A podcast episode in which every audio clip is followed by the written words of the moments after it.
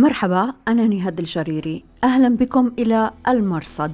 في هذا البرنامج نتابع أخبار العالم المظلم من الجهاديين إلى عالم الإنترنت المعتم والجريمة المنظمة. أهلا بكم في راديو وتلفزيون الآن.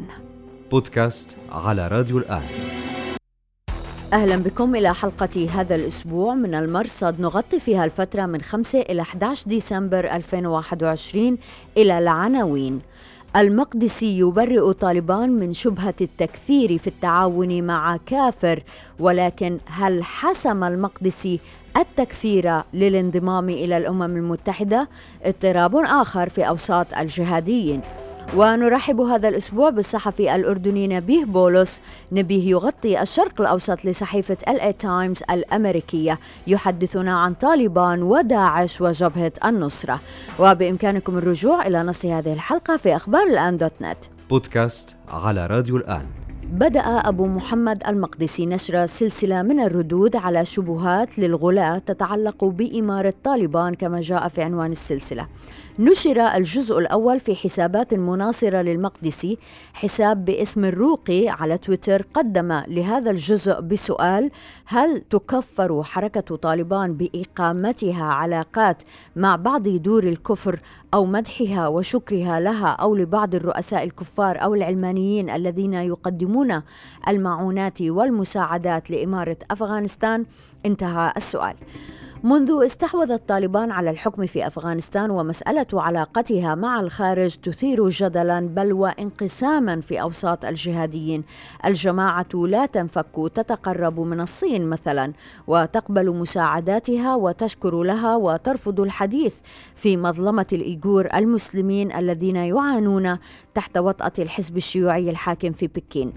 يفتي المقدسي اليوم بأن ما تفعله طالبان ليس كفرا ولا حتى حراما ويخلص إلى أن التعامل مع الكفار دولا أو افرادا وإقامة علاقات تبادل اقتصادي أو منافع وعلاقات سياسية وتحالفات ولقاءات لأجل مصالح الإمارة وفك الحصار عنها فهذا كله من السياسة الشرعية يقول المقدسي. لكن ما أهمية هذا الكلام في ظل الحديث عن سعي طالبان الانضمام إلى الأمم المتحدة؟ المقدسي كفر الانضمام إلى المنظمة الدولية في مقال طويل كتبه في 2016 وعاد في سبتمبر الماضي واعتبر الانضمام منزلقا وهو الأمر الذي أثار حفيظة معارضيه بودكاست على راديو الآن في 9 ديسمبر انتهت مهلة وقف إطلاق النار التي أعلنها تنظيم طالبان باكستان مع الحكومة الباكستانية كجزء من مفاوضات يتوسط فيها طالبان أفغانستان.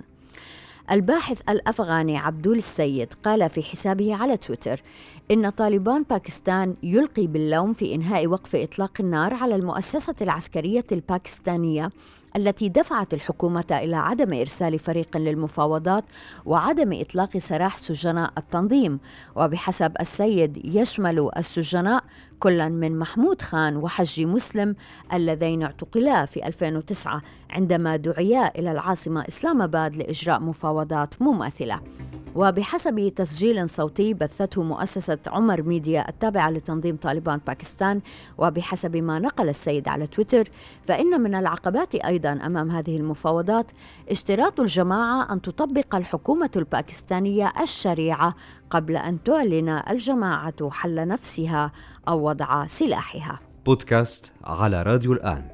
أقرت المحكمة الخاصة المستقلة حول قضية الأجور المنعقدة في العاصمة البريطانية أن الحزب الشيوعي الحاكم في الصين يرتكب إبادة جماعية في شنجان بفرض إجراءات تمنع المواليد في الإقليم غرب الصين. المحكمة عقدت في سبتمبر الماضي واستمعت إلى شهادات حول مختلف جوانب القضية الإيغورية وأهمها كيف يعتقل الحزب الحاكم مئات الآلاف من الإيغور في معسكرات وكيف يفرض العمل بالسخرة عليهم وكيف يحد الحزب من إمكانية تكاثر الإيغور. وهذا هو البند الذي على أساسه أقرت المحكمة تهمة الإبادة الجماعية وأسندتها إلى النظام الحاكم في الصين فالبنود الأخرى تدخل في إطار القمع والاضطهاد لكن الإبادة تتطلب بالضرورة القتل والقضاء على إثنية أو عرقية. الخبير في شؤون الإيغور أدريان زينز وفي حسابه على تويتر يفصل هذا البند وينقل عن بيان المحكمة أن الإجراءات التي تتخذها الحكومة الصينية تتسبب في أن المواليد التي تحدث في السنوات المقبلة ستكون أقل من المفروض وبالتالي فإن أجيال الإيغور في المستقبل سيكونون أقل عدداً ويدخل هذا في تعريف الإبادة. المحكمة استخلصت أيضا أن هذه الإجراءات المتعلقة بالحد من المواليد اتخذت على كافة المستويات الحكومية وأن الحزب الحاكم الذي يترأسه شي جين بينغ مسؤول مسؤولية رئيسة عن ذلك. المحكمة ليست لها سلطة لفرض عقوبات أو اتخاذ أي إجراء سياسي من أي نوع، هي محكمة مستقلة غير حكومية، لكن القائمين عليها تعهدوا بمتابعة الحملة. وكما يذكر زينز فبعد يوم على إعلان قرار المحكمة أعلن مكتب حقوق الإنسان التابع للأمم المتحدة أنهم سينشرون قريبا تقريرا لهم حول الوضع في شنجان وأن فيه معلومات مقلقة.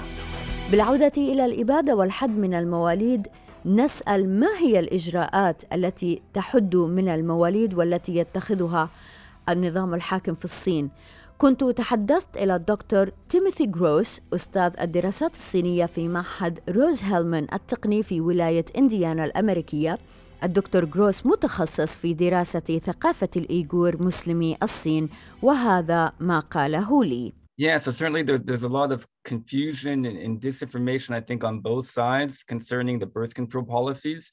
Uh, what I can say with confidence in, in looking at Chinese sources. يقول الدكتور جروس ثمة عدم وضوح لدى كثيرين حول سياسة تنظيم الأسرة أو منع الحمل في الصين. ما أعلمه علم اليقين من مصادر صينية رسمية هو أنه بدءا من 2016 قررت السلطات الحاكمة للإيغور أن تفرض حملة لمنع الأحمال.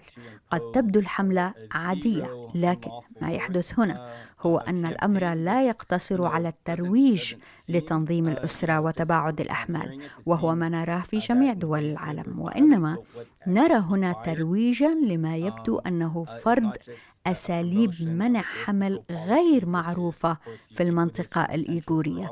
وأقصد هنا استخدام اللولب.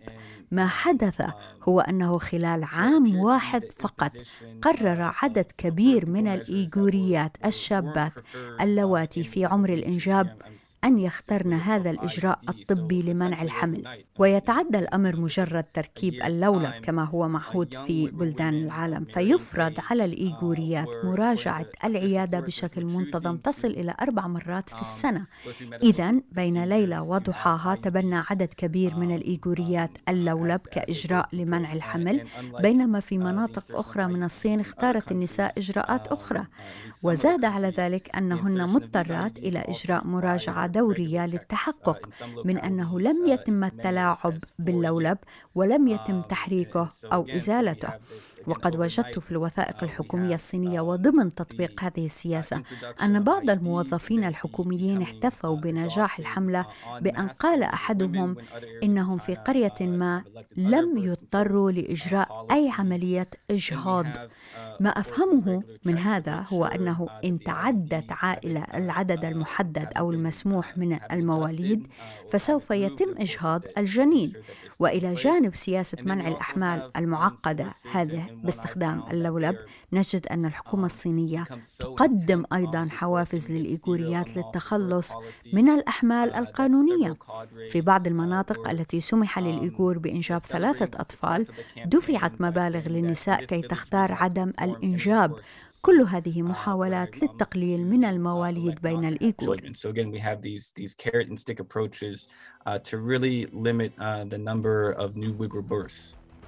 وبإمكانكم الرجوع إلى هذه المقابلة كاملة في الحلقة رقم 110 على أخبار الآن دوت نت. بودكاست على راديو الآن. تتردى الحياة كل يوم في إدلب ومحيطها تحت حكم هيئة تحرير الشام. حساب مزمجر الثورة السورية نشر فيديو يظهر فيه طفل ينام في الطرقات. بحسب مزمجر هو طفل مهجر من جبل الزاوية فقد أمه ووالده بالمخيمات. وعلق جميع أنواع الدعم والمنظمات تذهب لأمراء هيئة الجولاني الذين يسكنون في فيلات دركوش وقصور سرمدة. فلا تغركم حملات الدعم ودخول مئات السيارات الإغاثية يومياً. مرة أخرى تسمح هيئة تحرير الشام بفتح معبر بين مناطق سيطرتها ومناطق النظام لإدخال شاحنات تابعة لبرنامج الغذاء العالمي في الأمم المتحدة. معارضو الهيئة اعتبروا ذلك تطبيعا وخيانة. حساب المحامي عصام خطيب قال إنه يأتي في سياق المساعي الروسية لشرعنة النظام وإظهاره بمظهر الحريص على إيصال المساعدات لمدني إدلب بشراكة واضحة من الهيئة. رفض فتح المعبر استدعى تصريحا رسميا مما يسمى وزارة التنمية التابعة لحكومة الإنقاذ التي تسير الجانب السياسي من عمليات الهيئة. محمد بشير يبرر فتح المعبر مع خطوط التماس مع النظام بأنه محاولة من الهيئة للالتفاف حول رغبة روسية بمنع تجديد قرار إدخال المساعدات عبر معبر باب الهوى على الحدود التركية شمال غرب إدلب. في يوليو الماضي جدد مجلس الأمن الدولي قرارا بفتح المعبر أمام المعونات الإنسانية عاما آخر بعد أن كادت روسيا تحول دون ذلك. وفي طيات القرار قرئ أن روسيا تريد تأكيد ولاية النظام السوري على المعابر والحدود. معارضو الهيئة اعتبروا كلام بشير مليء بالكذب والتناقضات أبو يحيى الشامي يكذب الرواية التي تقول إن روسيا اشترطت إدخال جزء من المعونات عبر خطوط التماس مع النظام وقال هل تصدق أن الكميات الإغاثية التي تدخل من معبر باب الهوى ستتوقف إن منعت بعض الشاحنات من الدخول من معبر مع النظام؟ وإذا تعنتت روسيا ولم توافق على تجديد فتح معبر باب الهوى واستعملت حق النقد في مجلس الأمن ضد القرار، هل ستتوقف الدول الداعمة للثورة عن إدخال المساعدات دون غطاء الأمم المتحدة؟ بودكاست على راديو الآن. أهلا بكم دائما في المرصد على راديو وتلفزيون الآن. نرحب هذا الأسبوع بالصحفي الأردني نبيه بولس، نبيه يغطي الشرق الأوسط لصحيفة LA Times الأمريكية. شكرا جزيلا لوجودك معنا نبيه وقبول الدعوة. أشكرك شكرا نبلش من أفغانستان أنت بتعرف أفغانستان منيح قبل وبعد طالبان كنت من الصحفيين القلائل اللي ظلوا بعد أن استحوذ طالبان على الحكم في أغسطس الماضي. كيف تغيرت كابول آه، لنقل بوجود طالبان؟ كيف تغيرت عما رأيته في مايو الماضي وكنت هناك؟ الفرق الأكبر صراحة في الموضوع هو قديش هلا صار يعني موضوع سهل تشوف الطالبان يعني قبل الطالبان ما كنت تشوفهم هلا صراحة استحالة ما تشوف طالبان انهم بكل مكان فعلا يعني واستحوذوا على كل مفاصل الدولة إذا بدك. فهذا الأساس الأهم من منطلق إنه يعني سابقا أنت كنت تسمع على الطالبان ما تشوفهم. هلا صراحة بتشوفهم كل مكان وخلص يعني هم القوة القابضه على الأرض يعني. الفروقات طبعا من ناحية كابول بالذات يعني إذا بدك يعني أفغانستان بالعموم الفرق أقل مما هو الفرق بكابول بالذات وبالمدن بالعموم بس خاصه بكابول لأنه كونها العاصمة وكونها كانت هي إذا بدك نقطة نقطة التركيز لمعظم المساعدات والبرامج ال development وال development الكلام تبع ال NGOs يعني. هناك بده تشوفي انت أكبر فرق من منطلق إنه عندك يعني إذا بدك طبقة يعني ما بدي أس... يعني ما بدي أحكيها بطريقة سلبية لكن هاي كانت يعني طبقة مستفيدة من الوجود الأمريكي أو الوجود الأجنبي إذا بدك وهي الطبقة كانت تاخذ آه، يعني كان فرص عمل وما إلى ذلك. فطبعا هاي الطبقة أكيد يعني يعني اللي ما هرب منها آه، تخبى شوي. يعني صار في خوف من هالموضوع. وطبعا أكيد الفرق الأكبر هو طبعا إنه قبل كنت تشوفي أنت جنود يعني الحكومة وقتها كان عندك أنت يعني جنود الان دي اس اللي هم زي المخابرات كان عندك جنود الجيش عندك جنود القوات الخاصة عندك جنود الشرطة ما إلى ذلك أو الكوادر تبعون الشرطة. كل هذا اختلف كل هذا راح. الفرق الأكبر بهالحالة هو إنه الطالبان أخذوا الزي تبعهم لبسوه وأخذوا تركاتهم وغيروا إذا بدك الإشارات يعني بس يعني وهذا هو الغريب الموضوع إنه في أشياء عن جد 180 درجة اختلفت وأشياء ثانية وكأنه حدا مسك الدولة القديمة عمل ديليت وحط محلها طالبان بس هذا الفرق. أما كل شيء ثاني مبين زي ما هو يعني يعني ظاهري طبعا. مهم جدا حقيقة هذا التوصيف. أخذوا الملابس وغيروا الإشارات ولكن ظلوا كالآخرين. مهم للكلام لأنه بينطبق مش بس على الحالة الأفغانية وإنما على الجهاديين إجمالا. متى وصلوا إلى الحكم أصبحوا طواغيت أكثر من الطواغيت الذين يدعون أنهم يقاتلون. نبيه إذا كنت من الصحفيين الأجانب القلائل اللي بقوا في كابول بعد الانسحاب الأمريكي في 31 أغسطس. وكنت أول صحفي بينقل صور مقاتلي ومسؤولين طالبان من داخل مطار كابول. وكانت لحظة قوية بتشبه أو يمكن أقوى من لحظة دخول طالبان القصر الرئاسي. كان في كيف كانت فعلا. هذه التجربة؟ صراحة اللي صار إحنا كنا عم نحاول نلقط آه، طيران آخر طائرة أمريكية من مطار كابول. أوكي هذا كان هو هدفنا. يعني وقت اللي صار أنا معي مصور اسمه ماركوس يام وشغله ممتاز صراحة.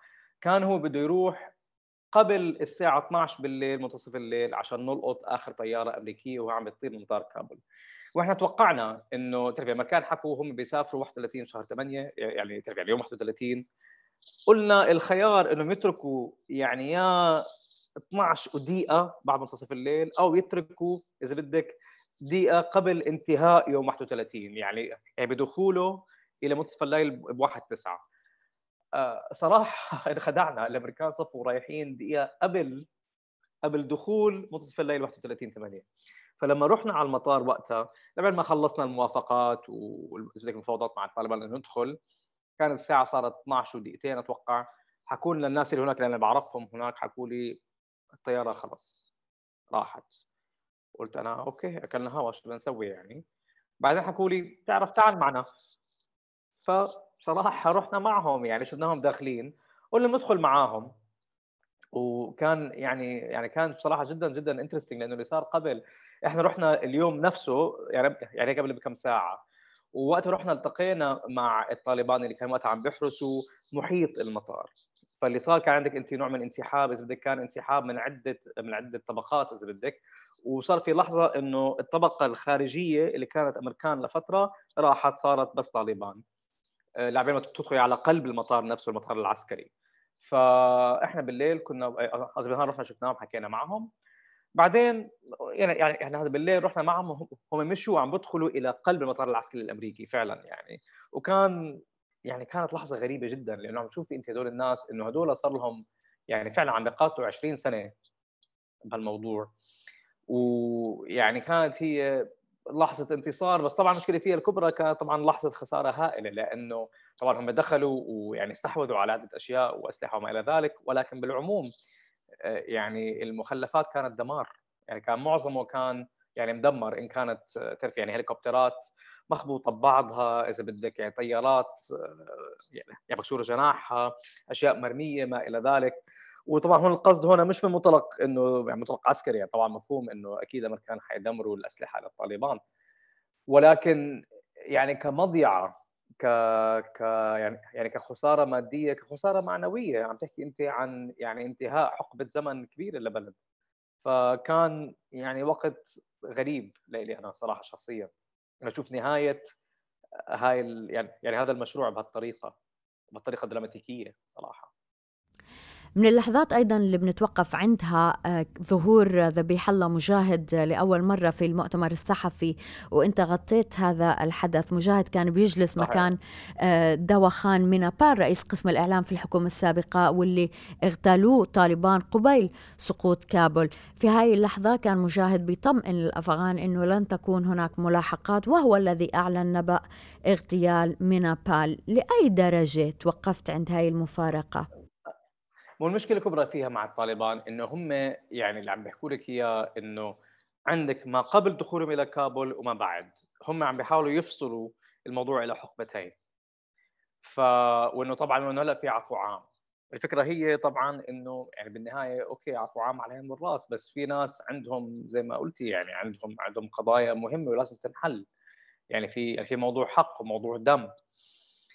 لكن للأسف صعب الواحد يعني يتأمل أو أو أو صعب الواحد يلتمس أي نوع من تحقيق للعدالة خاصه في الوقت لأنه بالنهاية يعني أفغانستان إن كانت هي يعني يعني من قبل الأمريكان أو من قبل أو من قبل الطالبان أو من قبل باكستان أو من قبل أي يعني وجود آخر هي دولة مستباحة حتى هي أرض مستباحة بالأحرى صراحة.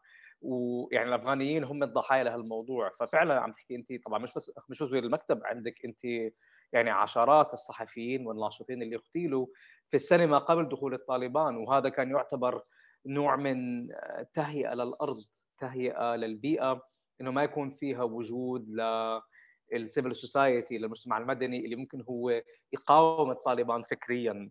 لكن يعني بالنهاية الطالبان فعلا هم عم بيحاولوا يغيروا الموضوع بعقلهم إنه إنه قبل خلص قبل. هلأ إحنا بوقت جديد ولازم إحنا نتعامل مع الدولة زي ما هي وفي عفو عام وما إلى ذلك. طب نبيه هل بيقدر طالبان إنهم يديروا دولة؟ سؤال وجيه صراحة يعني المشكلة الكبرى هي إنه يعني عندك أنت حاليا الدولة يعني يعني يعني خلينا خلينا خلينا أول شيء إحنا نعرف التغييرات اللي صارت أو أو نحددها. التغيير الأساسي هو إنه رؤوس رؤوس الوزارات تغيرت، أما إذا بدك التكنوقراط إذا بدك العمال في الوزارة بالعموم طبعا إذا الواحد اعتبر إنه ما يعني هربوا من البلد بالعموم ما زالوا موجودين. أوكي فيعني مثلا يعني في البلدية عندك أنت يعني رئيس البلدية راح هو بالذات صار نائب هو actually هو من القلائل اللي ضلوا يعني ك يعني كمست يعني ك يعني كمسؤول رفيع المستوى لكن لكن مع ذلك يعني في العموم الكوادر بقت زي ما هي بس شو المشكلة الكبرى؟ ما فيش مصاري يعني بالنهاية عم تحكي أنت عن دولة يعني زي ما قلت لك كانت هي آه عم تمشي على موضوع آه يعني تتبع ميزانيتها جاي من برا. وكان عندك أنت العملة الأفغانية هي مبنية على الدولار بالنهاية. وكل كم أسبوع أو كل كم شهر كان يجيكي شحنات من الكاش الدولار الأمريكي لا المصرف المركزي الأفغاني. ولا مكاتب الحوالات ولا البنوك المختلفة. ومن خلال هذا الحكي كان يطلع لك الموضوع إنه الدولار كان يساوي تقريبا إذا مش غلطان 71 أفغاني. امبارح امبارح وصل 100 أفغاني. امبارح وصل 100 أفغاني. وكمان ضف على ذلك إنه MoneyGram و Western Union صار في نوع من تشديدات عليهم في الموضوع ما عم بيعطوا دولارات. ضف على ذلك إنه البنوك كونه ما عندك سيوله يعني كونه ما عندهمش القدرة إنهم يعني هذا شو كلمة يعني يعني كونه ما عندهمش إسناد للأفغاني هذا معناه إنه هم حدوا من السحوبات إلى درجة إنه بصير أتوقع حوالي 400 دولار يعني اسبوعيا. وال 400 دولار عم تاخذهم أنت عم تاخذهم أنت بالزور بالموت يعني. فعندك عدة قوى بالموضوع. اولا السعر تبع كل السلع عم بيغلى لأنه كل شيء طبعا مستورد. أي واحد. اثنين العملة المحلية اللي, اللي اسمها الأفغاني عم تهبط وهبوط حاد مقارنه مع الدولار. فيش وجود للدولار وطبعا أهم من ذلك الكتلة المالية تاعت البنك المركزي كلها قاعدة بأمريكا. وأمريكا هلأ بتقول لك إنه لا الطالبان هم صاروا الحكومة أنا ما عندي اهتمام أساعد الطالبان. هاي المصاري صح للحكومة الأفغانية ولكن عليهم عقوبات فإحنا مجمدين المصريات. فشو ما صار بالدولة الب... يعني شو ما صار يعني يعني بالمفاصل الأخرى تاعون الدولة؟ ما في مصاري ببساطة. ف يعني okay رغم رغم الضغوطات في محاولات إذا بدك آه، على إنه يمشوا أمور الدولة إن كان المطار إن كان يعني إذا بدك الأشياء الأساسية مي ما إلى ذلك. لكن بالعموم فيش مصاري فهاي المشكلة الكبرى.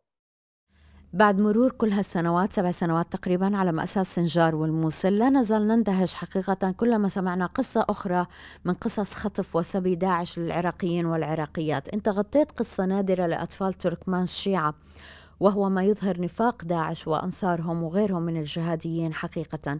حدثنا عن قصة الطفل عون. تركمان بالذات يعني كأقلية إذا بدك في العراق يعني طبعا الواحد مش إنه تعرفي مش إنه في عندك أنت نوع من إذا بدك احتكار على موضوع المأساة في العراق طبعا يعني كل الجهات صار معها آه، يعني مآسي. ولكن هدول بالذات يعني إنه إنه تعرفي صار معهم مأساة ولكن الضوء تسلط أكثر شيء على موضوع الأيزيديين. والتركمان في هذيك المنطقة بالذات ما كثير جاهم حكي. كان الحكي بتلعفر اللي هي مدينة بالقرب من الموصل ويعني كانت تعتبر أو بالأحرى يعني تنظيم داعش كان يعني يعتبر يعتبر يعني العفر من أهم معاقله وكمان صراحة آه، الدواعش اللي كانوا هناك بالذات كانوا من اشرس الدواعش يعني يعتبروا من ناحية فكر وما إلى ذلك. فعم تحكي أنت عن عن عائلة يعني هدول الناس وقت الموضوع كان على موضوع إذا إذا بذكر صح كان موضوع سيارة إنه كانوا سايقين بالسيارة والسيارة خربت. ف الدواعش لقطوا الوالد الأب تبع هاي العائلة. قتلوه اخذوا الأم كسبية والأولاد يعني خطفوهم وقعدوا سنين. والمشكلة فيها اللي بيأغرق بالموضوع إنه لسه في عضو آخر من هاي العائلة ما زال في تركيا لهاللحظة. مش قادرين يرجعوه مش قادرين يطلعوهم مرة ثانية. وهي مأساة بصراحة يعني بتكمل لأنه المشكلة الكبرى فيها كمان طبعا الدولة العراقية. يعني لا حول ولا قوة زي ما بيقولوا يعني ما عندهاش أي قدرة إنها تعطي إذا بدك الدعم النفسي المطلوب. هدول الأطفال إنه إنه تصوري أنت يعني رحلتهم كيف كانت وشو صار فيهم. هدول يعني آه، مش بس عاصروا إذا بدك آه، يعني بزوغ التنظيم بهالطريقة الجديدة ب 2014 لكن أيضا هم يعني عانوا إذا بدك خسائر التنظيم بكل فترة بكل مرحلة. طبعا هلأ أكيد واحد بده داعش يخسر بس الواحد بده يفكر كمان إنه في ضحايا لهالخسارة. وهدول الأطفال هم عين هذه يعني هاي الخسارة من هاي الناحية إنه هم فعلا عانوا كل انتكاسة لداعش على كل الطريق للأسف يعني الحقيقة نبيه بسمعك بيخطر سؤال إنه في العراق جيل انولدوا في حرب وعاشوا في حرب وهلأ شباب صغار أي مستقبل ينتظر هؤلاء؟ عارف سبحان الله أنا هلأ عم بكتب قصة على هالموضوع بالذات عم بكتب قصة على موضوع جيل 2003 وشو عاصر الأطفال اللي ولدوا ب 2003 أو إذا بدك إذا بدك العام الدراسي تبع 2003 2004 آه، هدول وضعهم كارثي ببساطة. إذا الواحد بده يعدد المآسي اللي واجهتهم بدك أنت السقوط الحرب مع الأمريكان آه، الحقبة الطائفية وطبعا طلوع داعش أو الدولة الإسلامية وقتها كانت تسمى هي. بعدين إذا بدك صار الموضوع فعلا داعش إنه مركز بين 2010 و2014 طلوع داعش بعدين عندك المظاهرات 2019 وهلأ كان عندك كورونا. عم تحكي أنت عن جيل إنه دراسته أساسا أساسا اذا الواحد بده يقعد يفكر بالمآسي تاعونهم أو أو أو, أو العقوبات اللي أمامهم. يعني يعني طلاب بس نروح على المدرسة يعني. تفجيرات انتحاريين حرب يعني ضروس كله مش معقول. طبعا التربيه بعد المظاهرات وبعدين الكورونا. فهدول يعني حياتهم المدرسية تدمرت من زمان للأسف. وفعلا بنشوف الحكي لأنه كمان الموضوع طبعا يعني أثر بالمعلمين يعني المعلم لما صار بس يدر مثلا لما راتبه صار بغطيش آه، كرتونه بيض. كيف حيعلم صراحة يعني؟ ففعلا عم تحكي انت عن جيل تدمر وإذا الواحد بيقارن العراقيين سابقا مع لقينا الآن عم بتشوف إنه طبعا إنه صار في نوع من انحدار للأسف. وهذا يعني آه، شو كلمة يعني يعني نتيجة طبيعية جدا للأسف. والواحد ما بيحكيهاش بأي نوع من يعني بأي نوع من سعادة لأنه طبعا هذا الموضوع جدا عاطل ومؤسف جدا. ولكن بالنهاية هذا هو نتيجة الحروب المتتالية أو أو المعارك المتتالية. 18 سنة ما في إلا حرب وطبعا قبلها 10 سنين انحصار وقبلها 10 سنين الحرب مع إيران. يعني 40 سنة تقريبا من الدمار للأسف. ومن 2011 بلش الحراك في سوريا لكن بعد سنتين أو ثلاثة تحول. أنت غطيت الحراك والجيش الحر وجبهة النصرة منذ تلك الفترة المبكرة. هل كنت بتتوقع أنه توصل الأمور لما هي عليه الآن في شمال سوريا؟ هلا هل كان في توقع إنه إدلب حتكون إذا بدك عبارة عن يعني إذا بدك غزة تاعت سوريا؟ قاعد تصير هي إذا بدك المكب الأساسي للجهاديين.